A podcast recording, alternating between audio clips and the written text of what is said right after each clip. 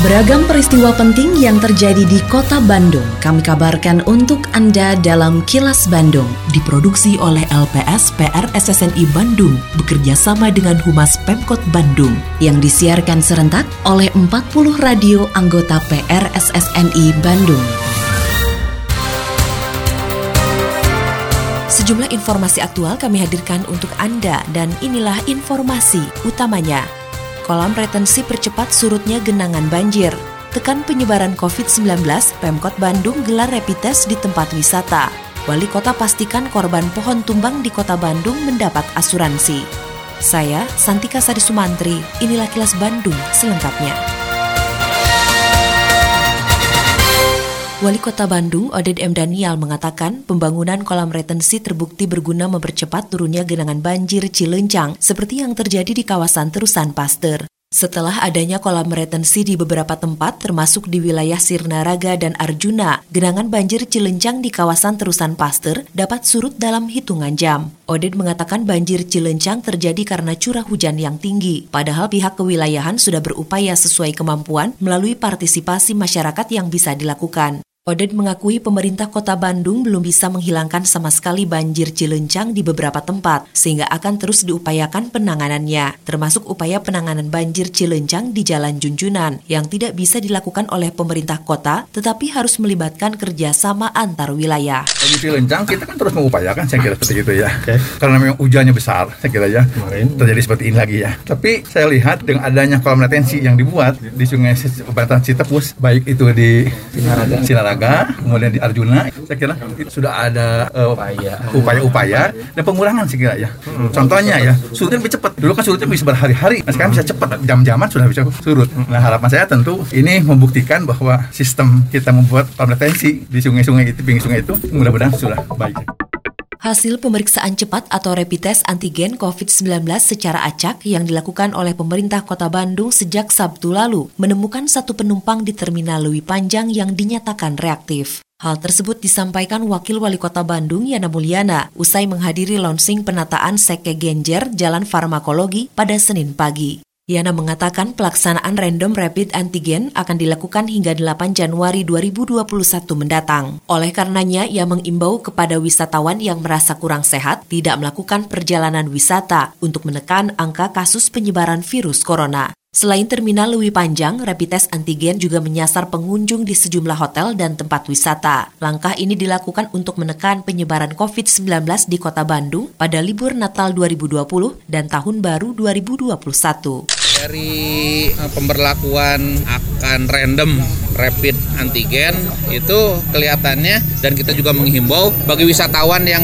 merasa kurang sehat dihimbau tidak melakukan perjalanan terakhir kemarin di hotel dan tempat wisata berdasarkan laporan itu nggak ada yang reaktif. Memang yang reaktif itu yang di terminal lebih panjang. Dalam upaya menekan penyebaran COVID-19 di masa libur Natal 2020 dan Tahun Baru 2021, Satgas COVID Kota Bandung menggelar pemeriksaan cepat atau rapid test antigen COVID-19 secara acak di beberapa tempat. Ketua Harian Satgas COVID-19 Kota Bandung, Emma Sumarna, mengatakan pemeriksaan terutama dilakukan terhadap pengunjung di tempat hiburan, hotel, dan pusat perbelanjaan. Emma menegaskan pengunjung yang menjalani rapid test antigen secara acak tersebut tidak dikenakan biaya sama sekali karena merupakan program pemerintah Kota Bandung. Hal ini dilakukan setelah adanya aturan di Kota Bandung terkait kewajiban membawa hasil tes antigen kepada tempat wisata. Kita akan masuk random itu apakah di restoran, apakah di mall, apakah di hotel, apakah di tempat hiburan, itu sudah Pak Wali Kota perintahkan. Iya, misalnya nih ada orang lagi di hotel, dicek. Kalau dia ternyata positif, seharusnya dia segera ditindaklanjuti lebih lanjut sesuai dengan ketentuan yang ada lah protokol kesehatan atau penanganan epidemiologi ya. Cuma random, kan hari semua mah sudah alatnya kemudian terbatas. Kalau ini program nggak bayar. Wali Kota Bandung Oded M. Daniel mengunjungi kediaman keluarga korban meninggal dunia akibat tertimpa pohon di Cisalak, Kabupaten Subang. Korban bernama Raminto meninggal dunia setelah tertimpa patahan dahan pohon di Jalan Cisangkuy, Kota Bandung pada Sabtu lalu. Selain menyampaikan bela sungkawa, Oded juga memberikan santunan untuk keluarga dan turut mendoakan almarhum. Oded menegaskan pemerintah kota Bandung memastikan keluarga korban mendapatkan hak-hak asuransi dan santunan lain. Oleh karenanya, Oded sudah meminta Kepala Dinas Perumahan dan Kawasan Permukiman, Pertanahan dan Pertamanan atau DPKP 3 Kota Bandung untuk mengurus asuransi dan lain sebagainya. Ini almarhum ini domisilinya di sini, tapi sehari-harinya ada di Cimahi, sebagai karyawan di sebuah perusahaan di Cimahi. Saya sudah ketemu dengan keluarganya, dengan Pak Lurah juga di sini dan tentu saja kita sebagai pemerintah khususnya di Kota Bandung kita punya kewajiban untuk melayani mereka khususnya di dalam memberikan mengurus hak-hak daripada keluarga almarhum saya kira aja. Insya Allah Pak Kadis hari ini juga akan mengurus itu semuanya dengan asuransi yang sebagainya saya kira aja. Assalamualaikum warahmatullahi wabarakatuh. Sampurasun, warga Bandung yang ada sangat cintai. Kondisi pandemi COVID-19 masih belum reda. Bahkan kondisi kota Bandung masih dalam zona risiko tinggi. Kedisiplinan semua elemen masyarakat menjadi kunci penting menghadapi wabah agar cepatnya berakhir. Dan menjelang malam pergantian tahun baru Mang Oded melarang warga Bandung melakukan kegiatan yang berpotensi akan membentuk kerumunan orang. Warga Bandung saat ini kita masih berjuang untuk mengataskan COVID-19 ini ini. Kami, pemerintah Kota Bandung, terus melakukan tes masif serta pelacakan kasus untuk mengatasi pandemi ini. Mari senantiasa berdoa kepada Allah Subhanahu wa taala, Tuhan yang Maha Esa, agar kita semua diberi perlindungan dan kesehatan. Hatur nuhun, Bang Oded, Wali Kota Bandung. Assalamualaikum warahmatullahi wabarakatuh. Pesan ini disampaikan oleh Humas Pemerintah Kota Bandung. PT PLN melalui Unit Induk Pembangunan Jawa Barat Tengah atau UIP JBT 1 menegaskan komitmennya untuk merealisasikan pembangunan pembangkit listrik tenaga panas bumi atau PLTP Tangkuban Parahu. Manajer Pertanahan PT PLN UIP JBT 1, Asep Irman mengatakan, pembangkit panas bumi di kawasan Tangkuban Parahu merupakan bagian dari pembangunan proyek energi terbarukan untuk mencapai target bauran energi terbarukan sebesar 23 persen pada tahun 2025 mendatang. Asep menyatakan realisasi PLTP Tangkuban Parahu perlu waktu panjang. Saat ini baru tahap rencana pengembangan dan masih dilakukan studi kelayakan dengan mempertimbangkan rencana tata ruang wilayah setempat saat ini baru sampai di penggalian potensi Pak Tangkuban Perahu. Nah itu memang lokasinya ya sekitar Taman Nasional itu, tapi nanti mungkin ini masih jauh ya. Karena kan kalau untuk pengembangan PLTP ini membutuhkan waktu studi yang cukup panjang, mulai dari visibility, kemudian kajian lingkungan,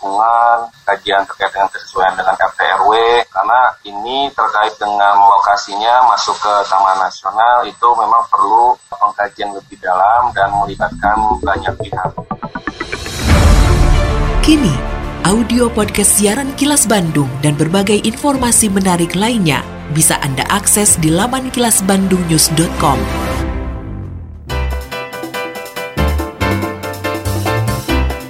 Berikut sejumlah agenda kerja para pejabat Pemkot Bandung Senin 28 Desember 2020. Wali Kota Oded M. Daniel mengikuti rapat paripurna DPRD Kota Bandung dengan agenda pengambilan keputusan terhadap Raperda Kota Bandung tentang Bandung Kota Ramah Lanjut Usia, serta Raperda Kota Bandung tentang penataan dan pengembangan ekonomi kreatif Kota Bandung. Sementara itu, Wakil Wali Kota Yana Mulyana membuka Rapimda Pemuda KNPI Kota Bandung. Selanjutnya menerima penghargaan sebagai pemerintah daerah penyelenggara pelayanan kepemudaan terbaik pada acara KNPI Jawa Barat Awards 2020. Selain agenda kerja para pejabat Pemkot Bandung, informasi dari Humas Kota Bandung, yaitu pemerintah Kota Bandung mendukung kalangan seniman atau budayawan untuk berekspresi. Hal tersebut disampaikan Wakil Wali Kota Bandung Yana Mulyana saat mengunjungi pameran 18 karya seniman Tisna Sanjaya yang terinspirasi pandemi COVID-19 di ex bioskop Dian Jalan Dalam Kaum. Yana mengatakan Pemkot Bandung terus berupaya memberikan ruang yang lebih representatif bagi seniman dan budayawan untuk mengekspresikan karyanya di kota Bandung. Ia mencontohkan gedung ex bioskop Dian bisa lebih representatif dengan direvitalisasi khusus untuk pusat kebudayaan. Demikian agenda kerja para pejabat Pemkot Bandung dan info aktual yang diterima redaksi LPSPR SSNI Bandung dari Humas Pemkot Bandung tetap patuhi protokol kesehatan di masa adaptasi kebiasaan baru untuk memutus penyebaran virus corona dengan selalu memakai masker, mencuci tangan dan menjaga jarak serta tidak berkerumun.